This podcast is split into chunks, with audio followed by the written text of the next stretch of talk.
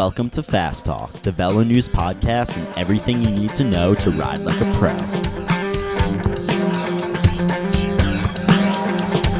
Hello and welcome to Fast Talk, episode 103. I'm your host, Chris Case. These are special times, challenging times, and this is a special edition of Fast Talk. And I say that not because we'll discuss COVID 19 in this episode, we hope to do that soon, but because this will be the last episode of Fast Talk to be released on the Velo News channel. What's that mean? Well, I have a big ask for all of you.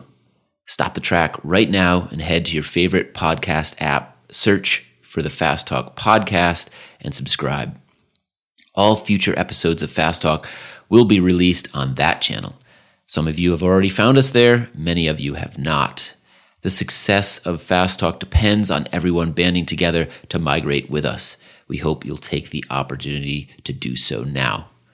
In the episode today, as a way to say goodbye to our good friends at Velo News, we invited editor in chief Fred Dreier to join us on the show to interview both Trevor and me about Fast Talk, where we've been, where we're going, and to discuss some of the highlights from our long history together.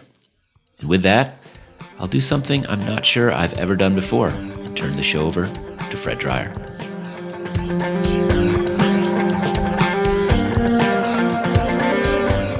Uh, welcome to Fast Talk. This is not Chris Case, and this is not Trevor Connor.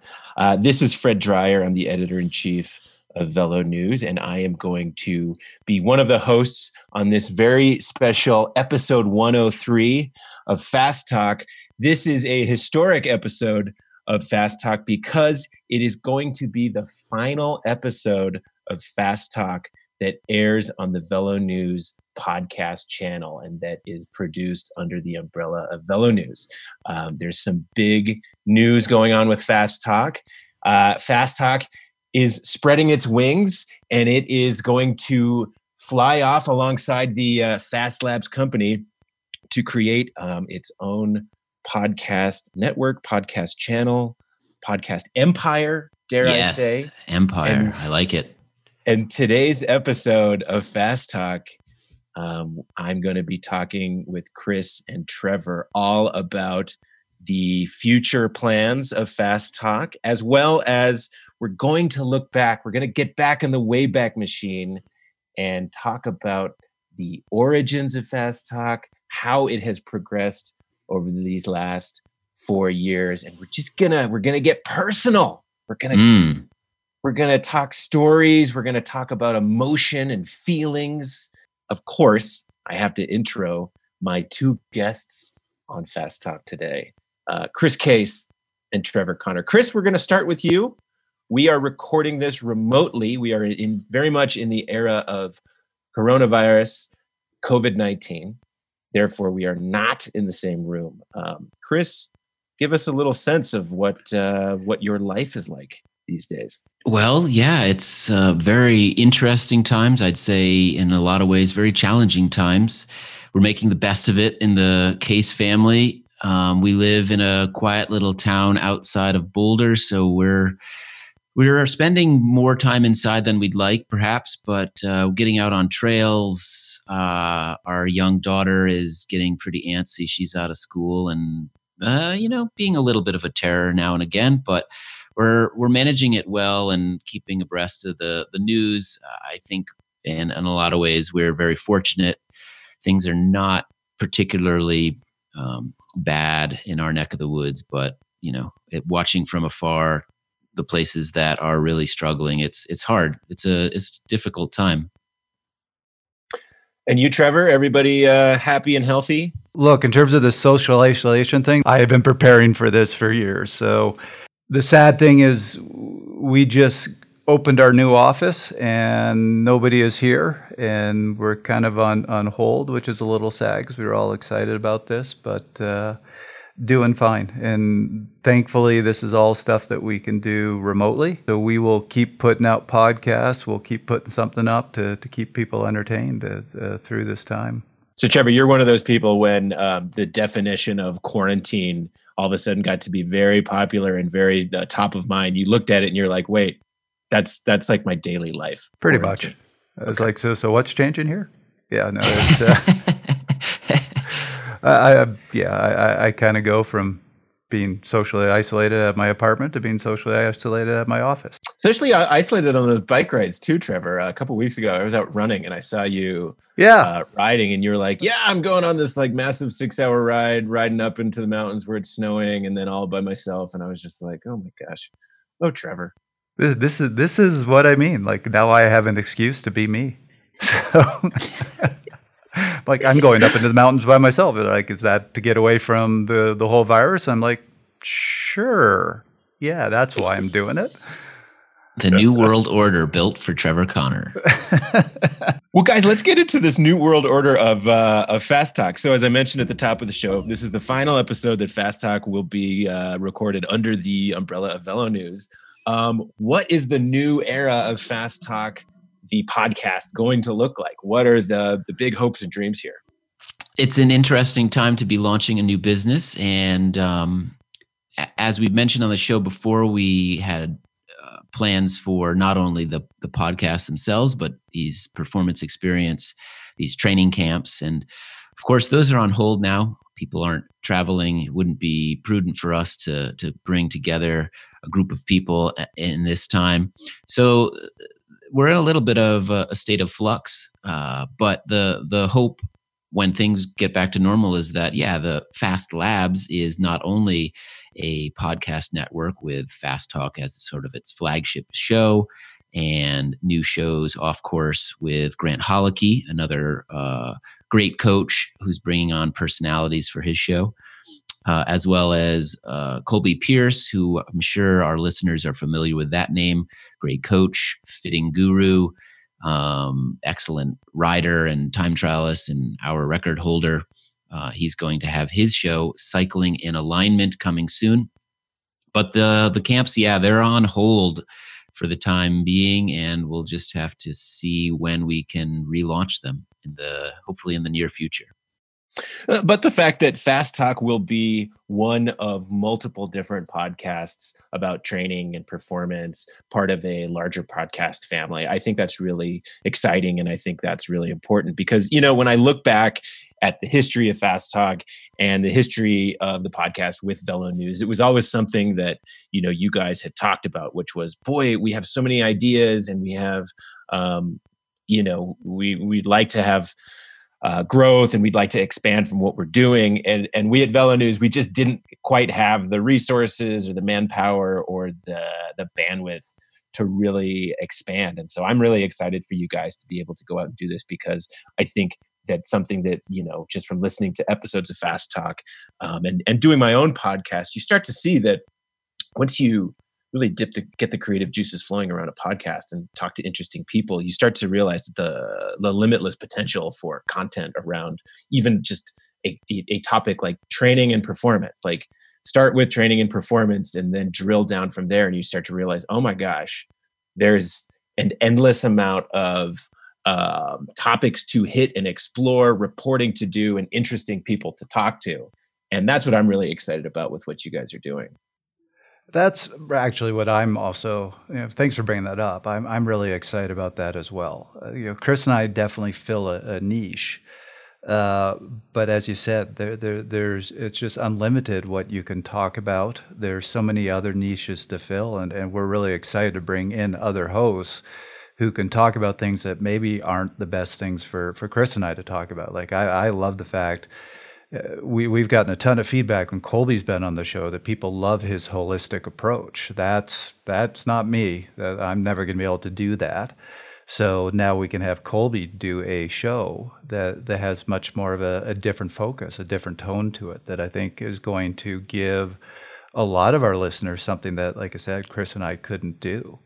The other thing we're really excited about is this also justifies now setting up a, a more professional studio as opposed to my trying to edit on the computer. We, we have Jana, who we absolutely adore, who has come on as our, our producer, who's bringing up the whole quality of, the, of all the shows. Uh, it's kind of the whole inside joke. For a while there, your show and our show were edited by my nephews, Cam and Mac And uh, as I understand it, the joke at VeloNews was they were actually one person. You well, had, Mac spelled backwards is Cam. Yes, so which we was like, actually intentional. the Palindrome Brothers. Uh, my podcast is still edited by Cam slash Mac, Mac Cam, Cam Mac. Um, and they do uh, they do a great job. But yeah, no, having a producer in house to be able to work on these things is going to be a, a huge step for, you, up for you guys. Well, guys, let's get back in the Wayback Machine. I want to talk about the origins of Fast Talk because uh, I still remember it quite well. It was the summer of 2016. I had just come back to VeloNews. Um, I started my career at Velo News in 2004 and was there through 2009, and then came back in the spring of 2016 and Trevor, we had not met. I had read your stuff, your training content in Velo News magazine, and I had heard a lot about you. I'd heard mo- I had heard about you from Neal Rogers, as um, you know, when there was some year where like Neal was really trying to get fit and get fast, and he was like, "I have Trevor, he's coaching me, and I'm gonna like you know break all the Strava records or something like that." And, and I was like, oh I, boy, this guy, this guy must really know his stuff. I was going to say, I, I, stand by everything Neal told you was wrong. Anything you said about me, don't believe it. and then I met you in the uh, VeloNews offices, and I remember it was after a couple weeks you approached me and you said, you know, hey, we have this idea, me and Caley, and we want to do a podcast, and I have the hardware and I have the ideas, and um, you know, it was it was a simpler time, Trevor. It was the summer of 2016, we were in the final months of the uh, Obama administration. Uh, Batman versus Superman had just come out, giving us lots of things to make fun of, namely the movie Batman versus Superman. Um, I'm trying to think how else. I was single and childless. Wow, a lot has were changed. you single then? then? I thought you were you were already married. Wow. No, okay. I wasn't married. Well, I, you know, we were together, but I was I was. But he calls himself single. single. I hope your wife doesn't listen to this episode. I was going by my tax form, my tax filing. Ah, there we go. Yes, the official status on your taxes. Yeah, I forgot that you came in. I so I had been living in Colorado. I moved back to Toronto in the spring of 2015. And that's right when you came in. That's right around when you took over. I'd forgotten about that. And I just remember you talking about this idea and you know, I never asked you at the time where the origins of the Fast right. Talk podcast idea had come from because when you talked to me about it, it seemed like it was fairly fully formed. But where did you get the idea? So I was trying to basically find my place, establish myself as a coach up in Toronto. Uh, I had to get a whole new clientele. And so, one of the things I did in the winter of 2016 was I signed up to help run a morning trainer class. This was a class that was every day of the week. I took two of the mornings, which meant I had to get up at 4:30, go to this trainer studio, open it up, get everything set up so that the clientele could come in at 5:15 and do their morning workout. Uh, the workouts were all pre-programmed, so all I had to do was set it up and then basically stand there for two hours while they, they did their routine, which was kind of boring. It was early morning, so I was looking for something to do. And one of the classes, I was just like, anybody got some training questions? And they started asking me questions. I started answering, and then that became the routine. They would do their workout, and the whole time they'd just be like, you know, right before an interval, they'd, they'd hit me with a question. And while they were doing their interval, I would try to give them an answer. And everybody seemed to kind of like it. It helped me pass the time. And finally, after like a, a month or two of that, a couple of them said to me, You should do a podcast. And I just thought about it for a minute, went, That sounds kind of cool. Like literally, there's like, you should just bring in a recorder and record these these sessions and thought about it and went back to you and just said, "Look, I'm doing this every morning, kind of informally. Let's let's actually record this. Let's do something with it." So I'm glad I fooled you into thinking this was heavily planned and I had all the gear because that's really all it all it was. Now, were you a big podcast junkie at the time? I mean, were you like cranking through episodes of the Joe Rogan experience and like Marc Maron and you know working on your like drive time radio voice like hey Trevor here. We're going to check in with Booger and Steve. How's traffic? Uh, or was this a completely new medium for you? I had listened to a few but no this was a completely new medium. So yeah, I wasn't basing it on any show that I heard. Actually, it was a combination of taking what I was doing in those classes, which was just they they would hit me with a a topic about training, and I would just discuss it and and try to answer their question. Like so, they'd hit me with an initial topic. I'd kind of give my overview, and then they they would ask me follow up questions, and that's kind of the way the class went. So, tried to structure a show around that and then it was also looking at my my articles and going, well, I always do interviews in my articles, and those interviews are, are really important. And what I had learned writing for Velo News was the training pieces shouldn't be just Trevor giving his opinion. Uh, I but I did that with my first couple articles, and I can't. Chris, it might very well have been you who said, you you really need to have interviews. It really shouldn't just be you. And when I started doing interviews and seeing how much better that made my articles, I just went, I'll never go back. So when we did the podcast, it was the same thing. I'm like, I, I don't want it to be the one thing I don't want it to be like the classes is me just sitting there spewing my opinion. So that's where we came up with the idea of not only bringing in guests, but let's do side interviews. And fortunately, I've been writing for Velo News for what five years at that point, and I recorded every one of my interviews, so I had all all these recordings that I could toss in. Well, I just remember that it hit um, it had hit at a really important time. I thought for Velo News, I had just come on as executive editor, and and one of the things that I had wanted to do was completely revamp the publication's digital side. I thought the magazine was in really good shape, but yep. that uh, from a digital perspective, Velo News was still um, sort of operating in how it had operated uh, sort of in 2011, 2012, with primarily race reports and some feature stories. But you know, it was there wasn't any real blogging going on. There wasn't podcast. There wasn't video. And I looked at uh, some of these other successful media entities in the sports space and said, you know, there's definitely opportunity to do podcast and to do video and to do um, like opinion blogs and column writing but there needs to be sort of a, a push in that direction. And so I was putting together thoughts of how to push the staff in that direction from a writing perspective. And then when you came to me with this idea of doing podcasts, um, it was like, okay, well, th- this is great because, you know, launching podcast is something that I've wanted to do. I was actually, I was jealous, Trevor, because I wanted I to remember that own podcast. The first thing and you said, like, yeah, the, the first thing you said to me when I proposed it to you was like, I've been thinking about a Velo podcast. I really want to do it, but I'm too focused on the magazine right now. And I could sense you're like, damn it, you're beating me to the punch. But, you're beating me to the punch. Who is this Canadian with his friendly and polite ways? And so you guys, you and Caley did it and you launched it in sort of late summer 2016. What do you remember about this uh, some of those first shows? What I remember was just like, you know, Trevor coming to the office, taking over the conference room, lots of wires and microphones and like doodads that I didn't know, electronic doodads that I didn't really know what they were, and then um, stealing Caley for hours at a time when I wish he was actually doing work on the magazine, and then um, recording these podcasts. What are your memories from that time? Do apologize about that. Yeah.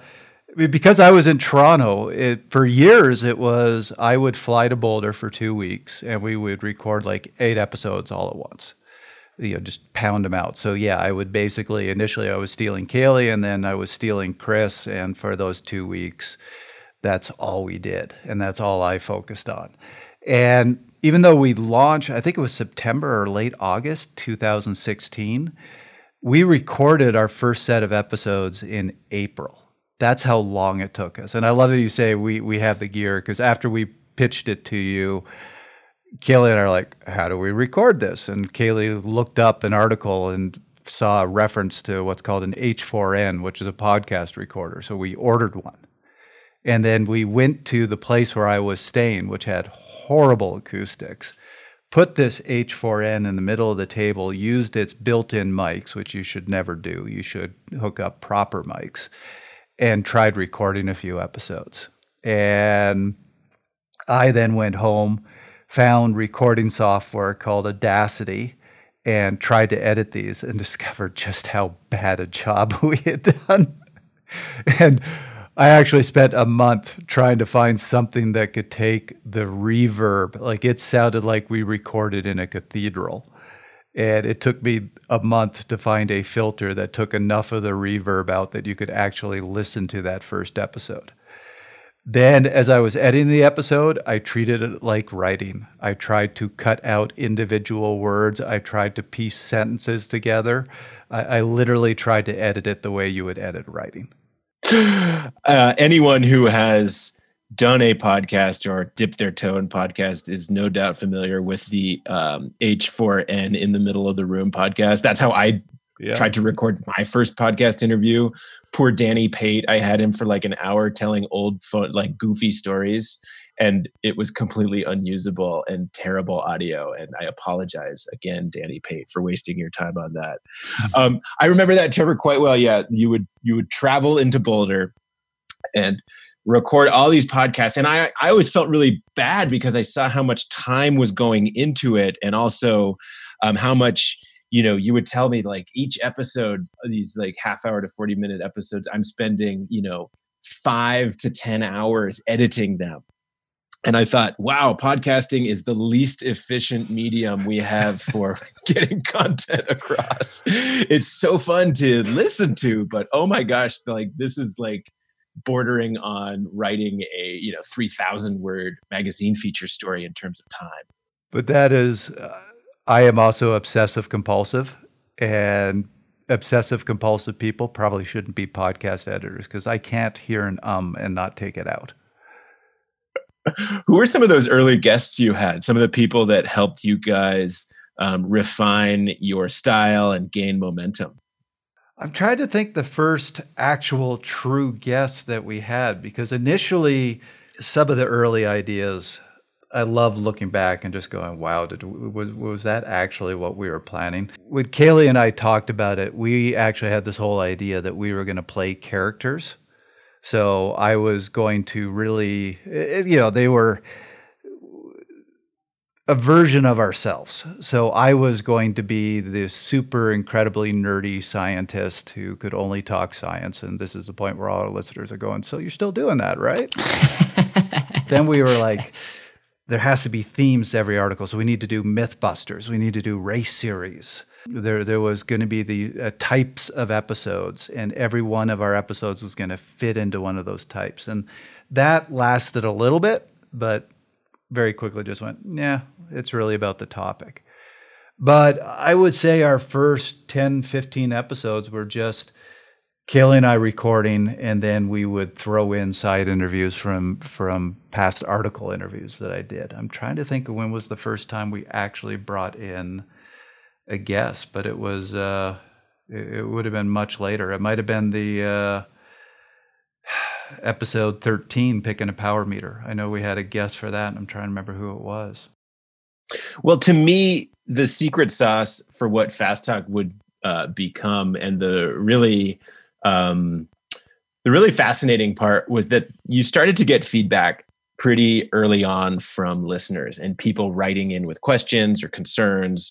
And that to me is always a, a sign that something is good when people are engaging with it, with your, the content you're putting out, whether it's a magazine, whether it's someone writing in a letter to webletters at velonews.com calling me a moron for uh, the feature story or tweeting mean things uh, because they thought that the hot take I put out on Twitter or on on the website was completely wrong. When you start to get feedback, that's always a good sign because it means people are um, a like consuming your content, and b it is resonating with them for whatever reason that they want to reach out. Um, when did you start to see the emails and the letters and the feedback starting to come in?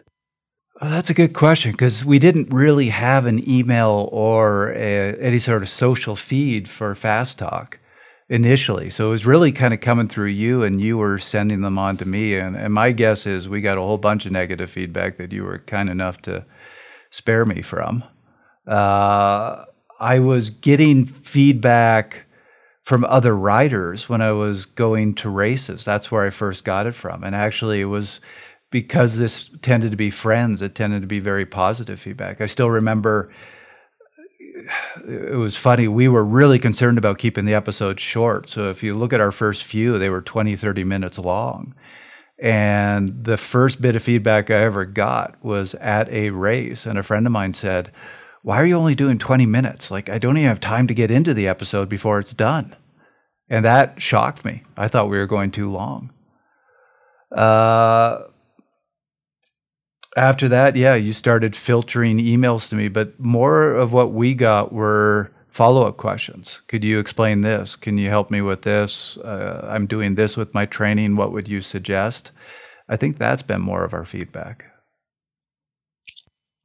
And now, Chris, at a certain point, um, you know, Caley had left Velo News, and we were trying to decide what to do with Fast Talk. And Trevor was adamant that he wanted to stay um, with Velo News, and you had developed a pretty good friendship and working relationship with Trevor. And, you know, ultimately you did come on as the second host, but what, where were you at with your own um, content creation and your own interest around training and sports science when the opportunity to come on board with Fast Talk uh, was open to you?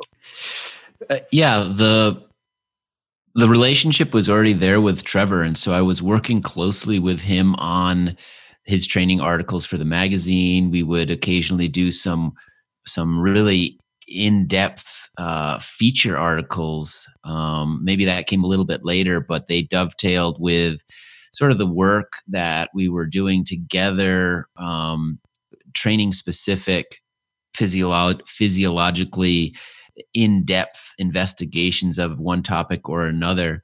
And, you know, when the opportunity came to me to be the co-host, I think there was uh, both a interest and a nervousness about it. First of all, having a science background and a journalism background, I could combine them the, those two things into the podcast um, and hopefully do it pretty effectively. And that was interesting to me. But you know, uh, not someone who listened to podcasts at that time not someone who took any broadcast journalism uh, classes in school. So, uh, if you'd go back to those first episodes where I was on the show, it's essentially Trevor by himself because I was so green. I was very shy. I wasn't really saying much. When I did say things, it was uh, one or two syllables at most. And um, yeah, it was it was uh, fun but nerve wracking all at the same time initially.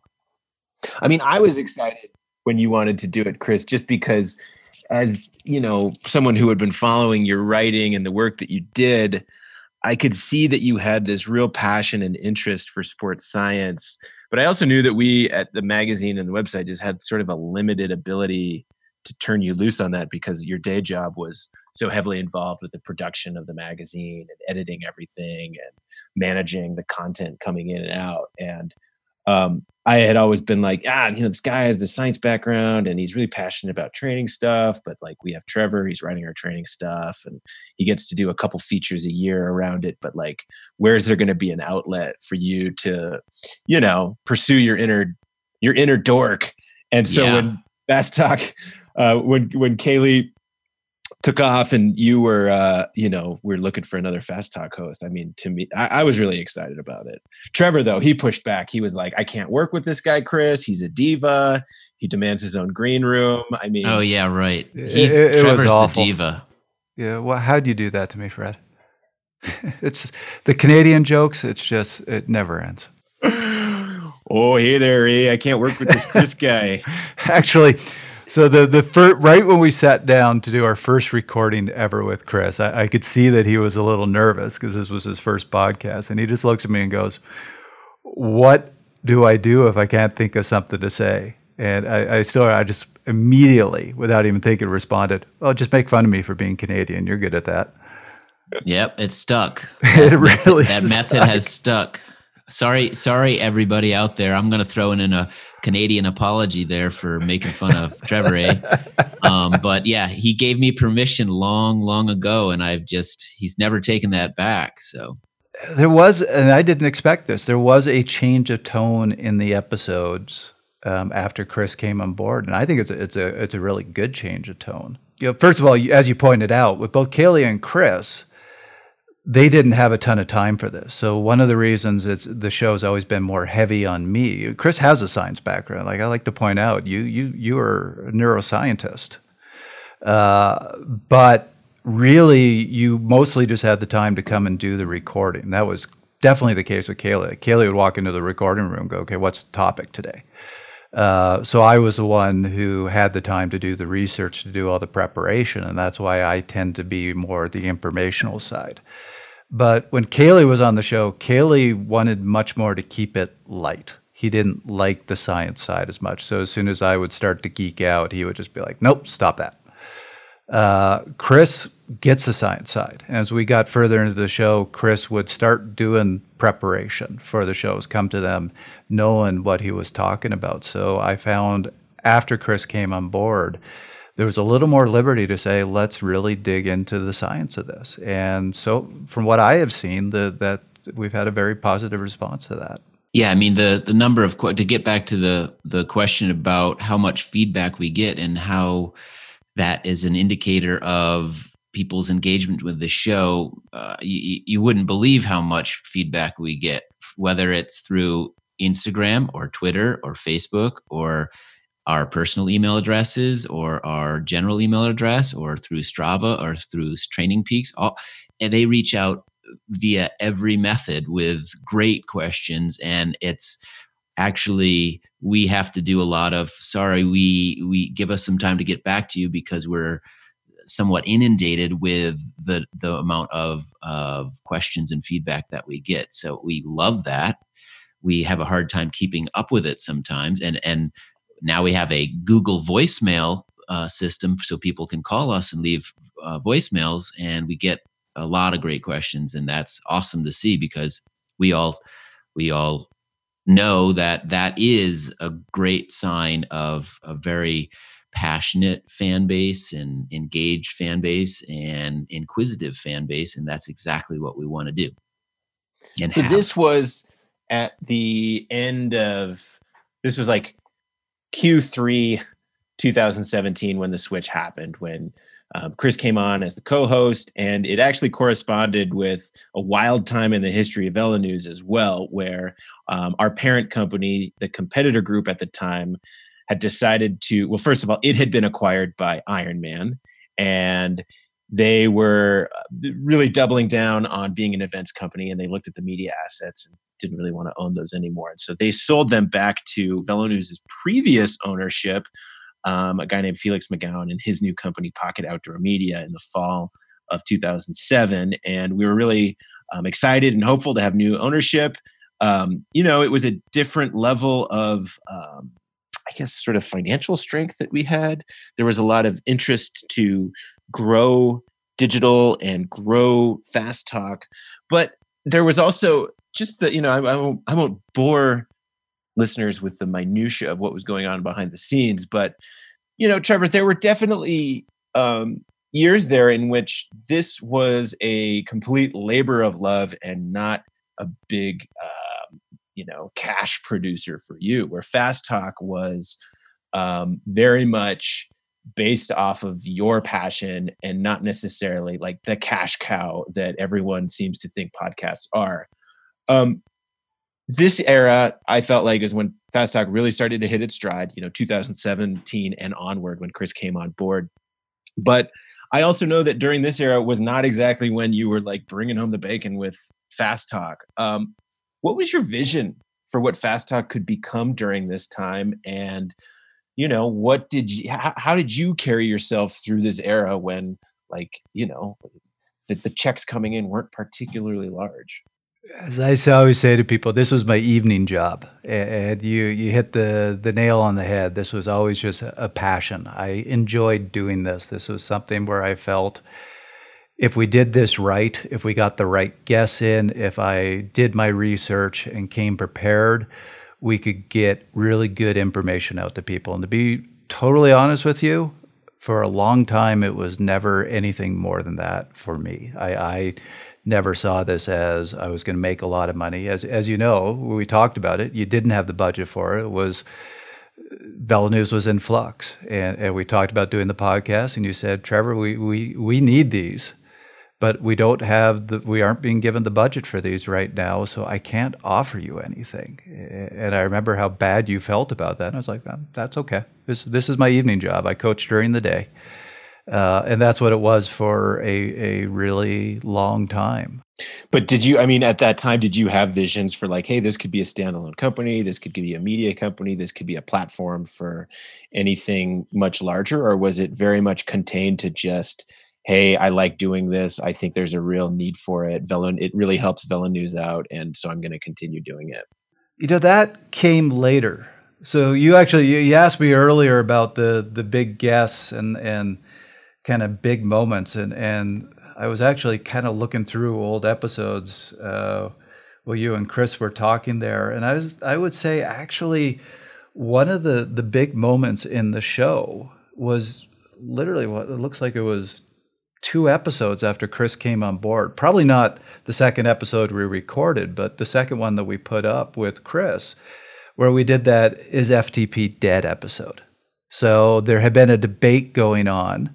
Neal Henderson's company had said that FTP is dead. They were making that statement. What they were saying is it's more than FTP. We have multiple different variables that show our profile as an athlete. It's not just one number.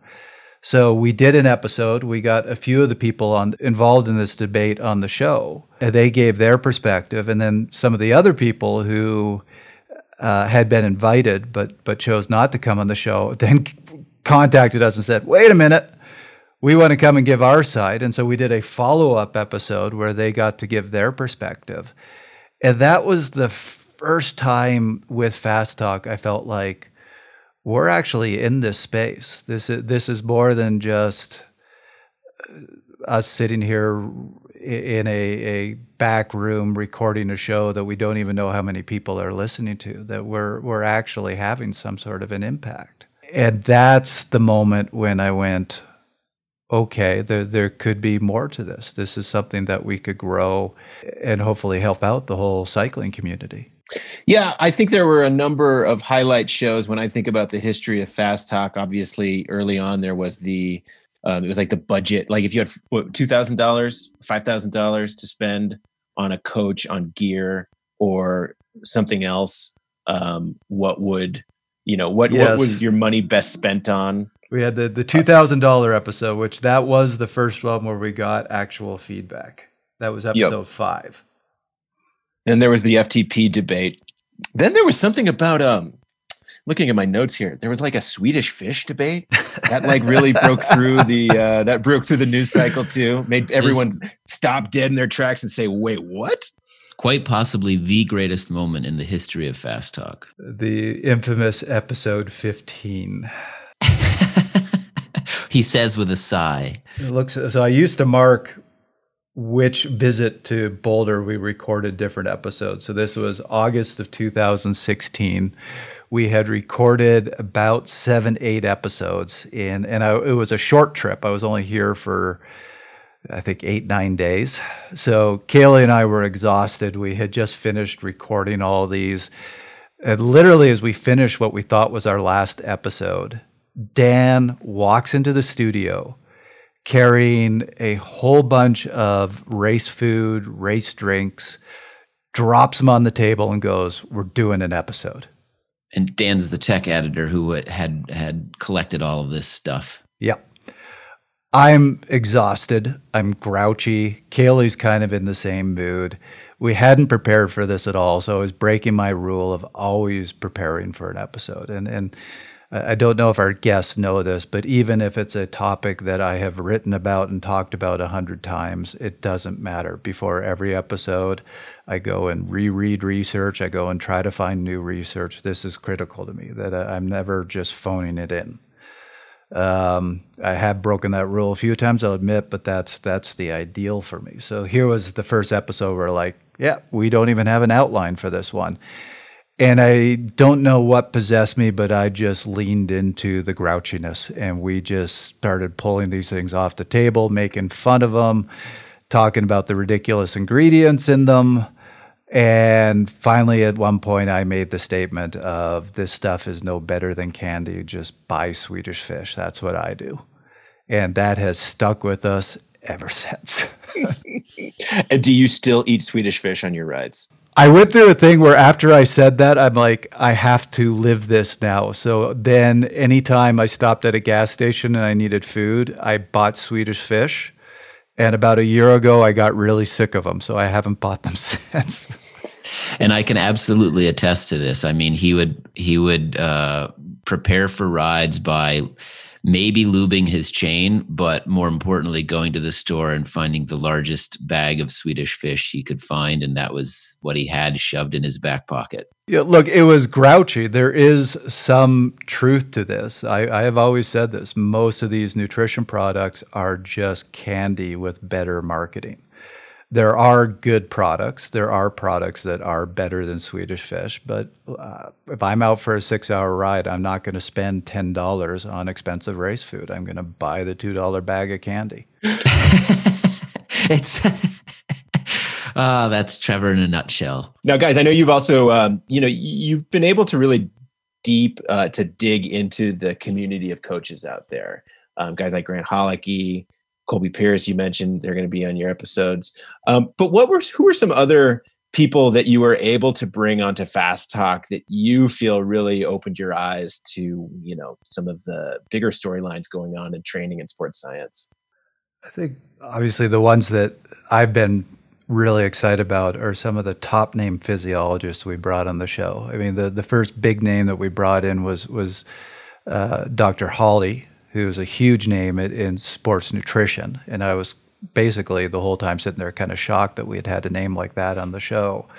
Uh, and we've had several really big names in the field, but I think kind of a, a pivotal one that, that's become a, an important part of the show was that, that episode 51 when we brought Dr. Seiler in. Do you remember that, Chris? Do you, you feel the same? That was kind of a yeah, I mean, absolutely. That that was to me one of those moments where I actually saw Trevor get giddy, which you don't you don't you, you know something's going on when Trevor gets giddy. This was a big one for me. Yeah, this was this was equivalent to you know um, the nine year old who has had Eddie Merckx's posters on his wall uh, his whole life and then gets to meet the man in person. This was Trevor meeting, he called him Jay Z on the show. He's like, You are the Jay Z of exercise physiology. So it was really interesting to sort of you know forgive me but i didn't really know who dr seiler was but i could tell based solely on trevor's emotions that day that this was a huge thing. And and since then, obviously, learned a lot more about Dr. Seiler. He's the first exercise physiologist to have a, a TED talk um, with lots and lots and lots of views. He has been on our show multiple times. We have had influence in the sports science realm because of his uh, ideas around polarized training and the the he's used fast talk sort of as a tool to get his message out and it's been incredible. I mean, that was definitely one of the more pivotal, if not the most pivotal moments in in fast talk in terms of our influence. So, guys, you have launched this company, Fast Talk and Fast Labs. Um, you know, I can only imagine that the last year, a lot of work and planning has gone into this. You know, take me through the last year or so. Um, what um, what have you guys been thinking about? How, did this vision come together, and um, how did you go about executing it? I it's tough to think of here is a a moment where it's like, yep, we're we're doing this. I think it was something that evolved. Uh, as a lot of our listeners know, I'm also involved with the paleo diet, and I, I actually now own the trademark in the paleo diet. I now own that business. Uh, so there was a, a certain point where I personally was starting to look at uh, I'm building a business here. I, I, I, want to do something in the in the media. Where is all this going? Uh, Chris had always been great. He and I would get together whenever I was in Boulder, and, and he was being a, a good advisor to me on the business, how to model the business, how to build the business. We we did a whole bunch of kind of fun planning sessions together of what could a business model look like. And I think at some point this concept of fast labs and chris was the one who came up with the, the name fast labs got folded into that whole conversation. Is, is that is that how you remember it chris? It's it's like i said i can't think of very specific moments or aha moments. That that's kind of how i see it. Yeah we were working closely together i was still fully employed at velo news full in the midst of being managing editor but we would have these these weeks essentially when you would come down from Toronto, uh, all hands on deck, in so to speak, in terms of fast talk production, setting up interviews, recording them back to back to back. Um, but somewhere in there, yeah, we would also carve out a chunk of time, and and you and I would sit down and and we'd uh, pretend like we were business people. Um, Still pretending. Still pretending like we know what the heck we're doing and we just start talking and talking and talking like we could do it this way we could do it this way and uh, writing stuff down and drawing on whiteboards and you know just it was it was a it was a long process in a way because yeah we neither of us really had the background to um, say, oh, this is the way we should do it. We kind of had to get there through a lot of talking. So yeah, it was it was fun. Um, and originally, I think it was more of just a an exercise, an experiment, if you will, which we both like to do. We weren't, I don't even think we really knew whether we were going to execute on it or not, or if we were just going to sort of talk about it to learn, because that's another thing we like to do. But then, yeah, lo and behold, we just said, let's do this thing. And then we committed, and here we are. Well, I could tell from my perspective, Chris, that, that, that at some point, fast talk really did become your passion. I mean, you know, there's a lot that goes into being um, managing editor of Velo News, and you know, Velo News um, editors also seem to have sort of a a lifespan. You know, five years is usually pretty long. I think you were there seven, almost eight years. And yep. in the last year or so, I could tell that like, you know, the the light bulb was going on in your head when you were talking about fast talk and about the podcast and about what to do about it and it had really ignited your passion so when you came to me at midway through the summer well i guess it was right after the tour de france um, this past year and, and let me know that hey you know you're going to be moving on from Velo News and you're going to be uh, helping Trevor launch this thing. I was definitely bummed out because I really enjoyed working with you, and uh, you know you have brought a ton to Velo News over these last few years. But more and more I thought about it, I was like, ah, it's not it's not totally surprising. Like that is where you know that was where a lot of energy and passion was already going to, and uh, you know the fact that you guys had this um, this following and all these people that were listening to the podcast and really into it, it, it, it did sort of put the light bulb on in my own head of like, wow, there could be a lot more there. So, um, yeah, I, I was I was pleasantly surprised when I heard that you were going to be um, moving over with Trevor to um, to launch this thing. And you know, from my perspective, guys, I can't say enough about what Fast Talk has brought to Velo News over the last four years from its very humble origins um, into the past year. I mean, you guys, Fast Talk launched our podcast platform. And I think that um, the other podcasts that we have, you know, have 100% benefited from the Fast Talk audience, people coming every other week to listen to your podcast, sticking around and listening to our podcasts. I think that Fast Talk has brought so much of a different dimension to, to Velo News from a training and sports science perspective over the last few years. The fact that we have people who really know the material have contacts in the industry to get the experts on and then can frame it in a way that's really interesting. Um, and and yeah i i'm bummed to be losing you guys but i'm also really excited to see what the future holds for you because i do think that what you have is is you know just a tremendously valuable property. Well fred really appreciate that. And yeah it, it is a there is a certain sadness to this, but uh, I am happy that I'm going to keep every month sending you that that coach's corner uh, article for the magazine. And uh, fact of the matter is, we're uh, a short bike ride our offices from one another now. Well, once social distancing um, becomes a thing of the past, hopefully sooner rather than later, we can we can definitely do that. Um, maybe we could like get on our trainers and FaceTime or something like that, you know, to simulate it.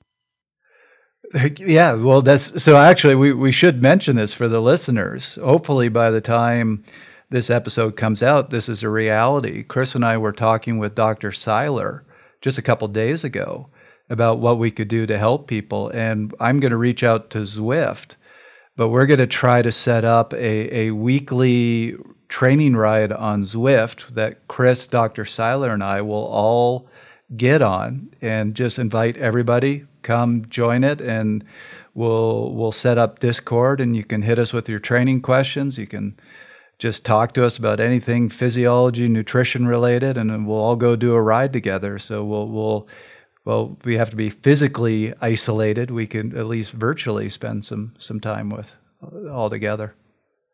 Will this be a no drop ride or can i show up and just like gutter everyone and like go way too hard. Well, we're trying to figure that out because right now the fence at Zwift is broken. So we're hoping to get mm. that fixed. And so anybody who's new to Zwift, they do have a feature where you can set up a fence. So if somebody's on the front hammering and somebody just wants to ride at whatever the advertised pace was for the ride, this fence grabs you and basically keeps you very close to the person at the front killing themselves. Uh, if the fence is not there, then we'll say it's going to be a no drop ride, but I have yet to see that actually happen on Zwift. So, Chris, going forward, where will listeners be able to find uh, Fast Talk if they're not going to the Velo News podcast channel? Yeah, so we are on pretty much every popular uh, podcast app with our own channel. So you have to just go there, search for Fast Talk, and uh, look for our specific channel. And it's as easy as that. Otherwise, you can also find us online. We have our website, fastlabs.com. Uh, there's a whole section, obviously, devoted to Fast Talk. You can see each of the episodes with show notes, references for a lot of the studies that we will bring up in each of the episodes, and uh, an embedded player right on our site so you can listen there. Well, again, I can uh, speak for the entire Velo News um, staff and a lot of Velo News podcast listeners and VeloNews.com readers when I say thank you guys so much for everything that you've done over the last few years. And we're really excited to see what you get up to next. And I get, I, I imagine it's going to be big, big things, not just Canadian jokes. I hope so we need to move on from the Canadian. Even I'm saying we need to move on from the Canadian jokes. We can, I mean, maybe it's Swedish fish jokes for a while. Maybe it's uh, I don't know, but um, yeah, we'll get up to something good, something big. And thank you, Fred and Velo News, for all that you've done for us uh, in the in the last few years. It is for me, you know, um, bittersweet in that it was almost eight years of my life that I was a part of that staff, and uh, I know we're we'll we'll stay in touch. We're all friends. We'll hopefully be able to collaborate and do great things together in the future. Fred, I got to say a, a, big thanks to you. Going back to that that start of this show, even when I had the idea for this podcast, it was kind of a well, that's a, that's a fun idea, but that's kind of dumb. That's never going to happen. And in the moment this became a, a reality, was that sitting down with you and saying, We have this idea, and you saying, That's cool. Let's do this. Let's let's let's try to make this happen. And that I, I don't think this podcast would have happened without that conversation with you. So thank you. Well, I'm sorry that uh, it led to so much uh, work and late nights editing podcasts over the years. A. One last was- Canadian joke. Thank you. Appreciate it. All right, guys. Well, I will be seeing you, uh, no doubt, here in Boulder. And listeners can find you guys at fastlabs.com or on the podcast channel of your choice by f- searching for Fast Talk. Uh, my guests on this first Fred Dreier hosted episode of Fast Talk with Trevor Connor, Chris Case. I will let you guys get back to your day. Thanks, Thank Fred. you so much. That was another episode of Fast Talk. And again, the last episode of Fast Talk that will be published on the Velo News channel. So please head on over to your favorite podcast app now and subscribe to Fast Talk. We love your feedback and questions, so please keep them coming. Email us at fasttalk at fastlabs.com or call 719 800 2112 and leave us a voicemail. Also, pull out your phone now, check that iTunes app, give us a rating and a review. That will help others find Fast Talk in the future. Follow us on social media at Real Fast Labs. The thoughts and opinions expressed on Fast Talk are those of the individual. For Fred Dreier and Trevor Connor, I'm Chris Case. Thanks for listening.